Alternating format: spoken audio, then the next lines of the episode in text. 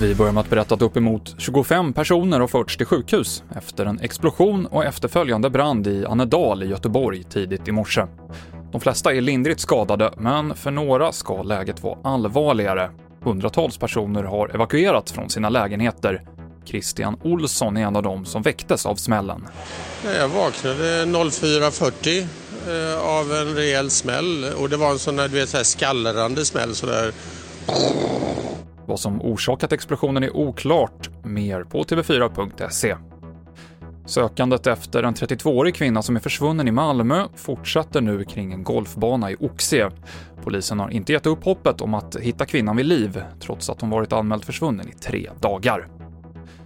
Och personer som riskerar att begå brott eller trakassera andra ska kunna portas från badanläggningar och bibliotek enligt ett nytt lagförslag, rapporterar SR. Det måste finnas möjlighet att stänga av folk som inte kan bete sig, säger justitieminister Morgan Johansson och han hoppas att de nya reglerna ska träda i kraft nästa sommar. Mer nyheter i appen TV4 Nyheterna. I studion Mikael Klintevall.